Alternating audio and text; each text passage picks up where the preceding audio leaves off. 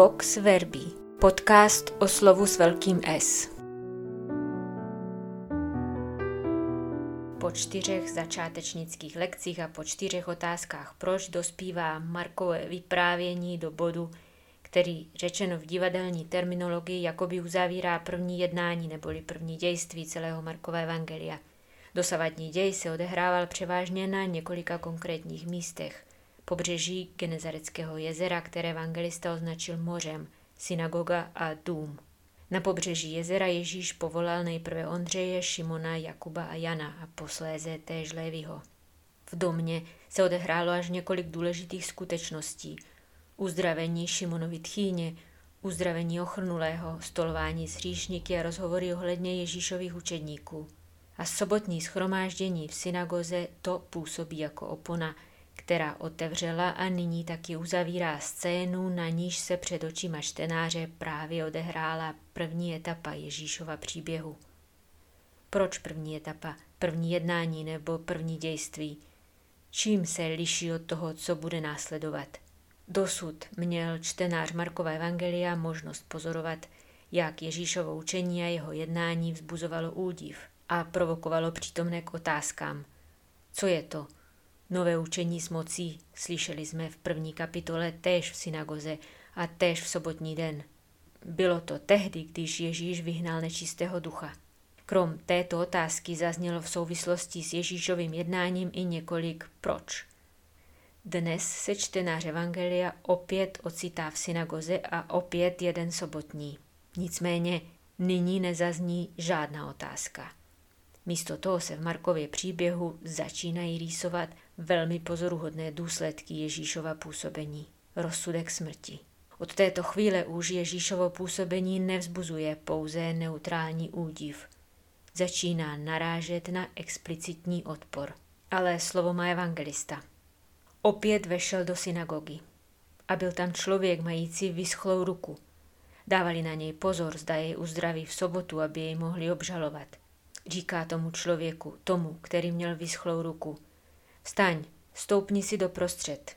A jim říká, je dovoleno v sobotu konat dobro nebo konat zlo, zachránit život nebo zahubit.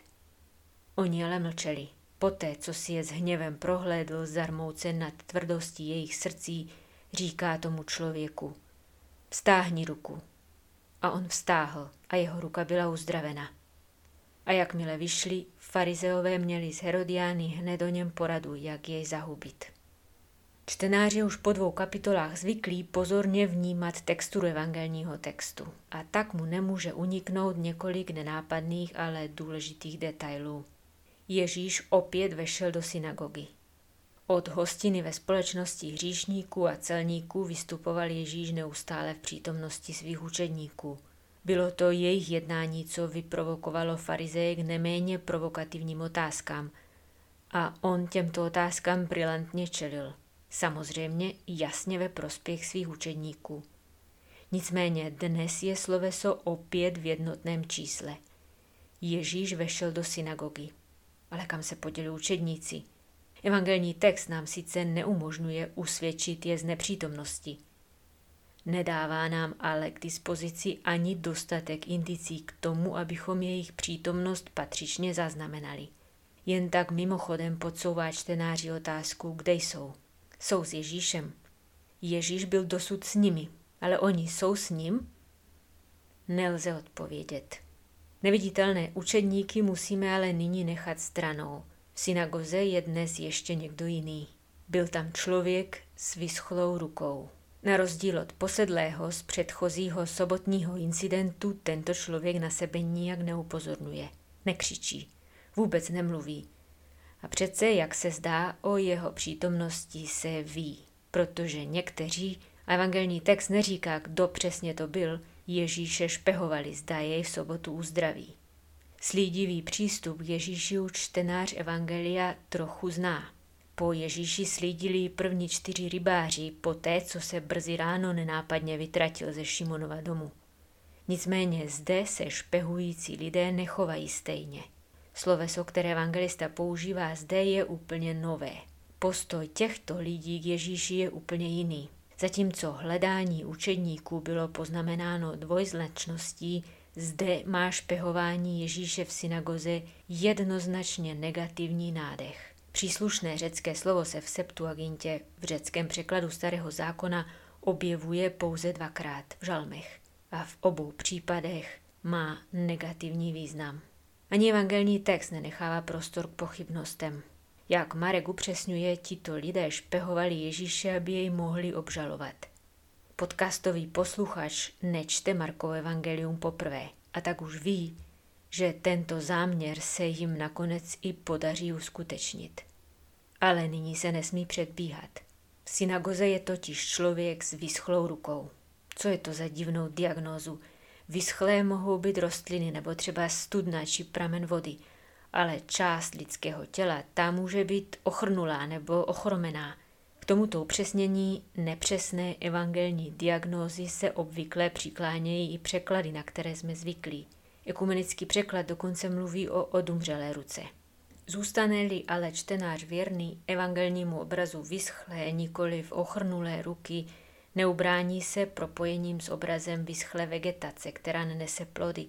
A neplodnost neúroda v rostlinném světě bývá v biblickém repertoáru poetických obrazů nezřídka metaforou pro situaci lidu, který nenese plody věrnosti svému bohu. A jsme u toho – Vyschlá ruka to není jen tak lecjaká starověká diagnóza evangelisty, který nerozuměl lékařské vědě.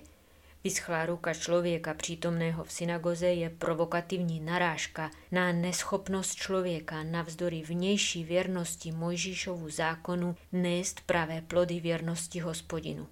Tak jako u předchozího incidentu posvátný prostor synagogy, místa, kde se studuje Tóra, neuchránil člověka před přítomností nečistého ducha.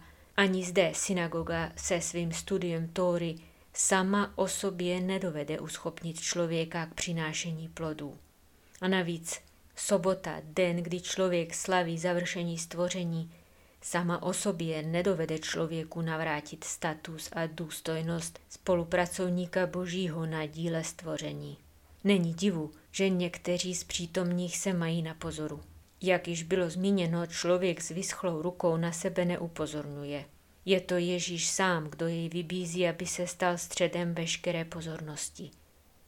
Vstaň, stoupni si doprostřed, vybízí Ježíš našeho neznámého přítele a čtenář Evangelia okamžitě sahá po barevné pastelce, protože toto sloveso vstát už zná. Zná jej ze Šimonova domu, protože tam Ježíš vzal za ruku a pozvedl Šimonovu tchýni a ta vstala a sloužila. Zná jej též z uzdravení ochrnulého, protože i ten na Ježíšovu výzvu vstal. Zatímco u ležících pacientů jako Šimonova tchýně či ochrnulý vstávání nepřekvapuje, u pacienta s postiženou rukou je vstávání už poněkud podezřelé. Pozoruhodné je navíc, že některé řecké rukopisy uvádějí dvě slovesa po sobě. Vstaň, postav se. Jako by chtěli zdůraznit, že nejde jen o pouhé zaujetí centrální pozice v daném prostoru. A v skutku, teprve ve chvíli, kdy čtenář dočte poslední stránku Markova Evangelia, pochopí celý potenciál tohoto zdánlivě obyčejného slovese vstát. Všechna uzdravení, která Ježíš koná, jsou vždy propojená s jeho povstáním z hrobu. Každé uzdravení zvláštním způsobem odkazuje na Ježíšovo vzkříšení. Pouze jeho vzkříšení má moc uzdravit naše vyschlé ruce z neplodnosti a neschopnosti konat dobro.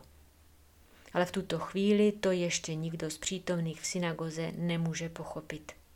I čtenář Evangelia k tomuto poznání dospívá teprve postupně. Krom vyschlé ruky se ale v dnešní epizodě objevuje ještě jedna pozoruhodná diagnóza. Zatvrzelost či tvrdost srdce. Jsou jí stižení ti, kdo špehují, zda Ježíš uskuteční uzdravení v sobotu. Výraz tvrdost srdce sám o sobě nepůsobí obzvlášť nápadně. Víme, co se tím myslí. Nicméně několik řeckých rukopisů v tomto místě ještě přitvrzuje a zatvrzelým pozorovatelům diagnostikuje nekrózu, doslova odumřelost srdce. A to už je velký průšvih. Je to jediná skutečnost, která dokáže vzbudit Ježíšův hněv. Ježíš se totiž po nich porozhlédl s hněvem, jak informuje evangelista. V evangeliu se vyskytují situace, kdy Ježíš reaguje s důrazem či s jistou vehemencí. Tak tomu bylo u malomocného, kterému důrazně poručil, aby své uzdravení neroztruboval do světa. Přísně poroučí i nečistým duchům. Z rázností Ježíš poroučí přírodním živlům. Později se dočteme, že přísně pokárá i Šimona. Ale pouze zde a nikde jinde v celém Markově evangeliu se lze dočíst o Ježíšově hněvu. Co z toho plyne? Zdá se, že Ježíše jen tak nevyvede z míry žádné zlo, ani zlo fyzické, ani morální. Nezvyklá ho žádná ošklivá nemoc, nehnusí se mu malomocenství, nevytočí jej žádný hřích. Ježíšův hněv a boží hněv je ale jasně namířen proti nekróze, která hermeticky uzavírá lidská srdce před jeho dotekem. Zatímco uzdravení či oživení vyschlé ruky bylo pro Ježíše poměrně snadné, boj s touto nekrózou srdce jej bude stát jeho vlastní život.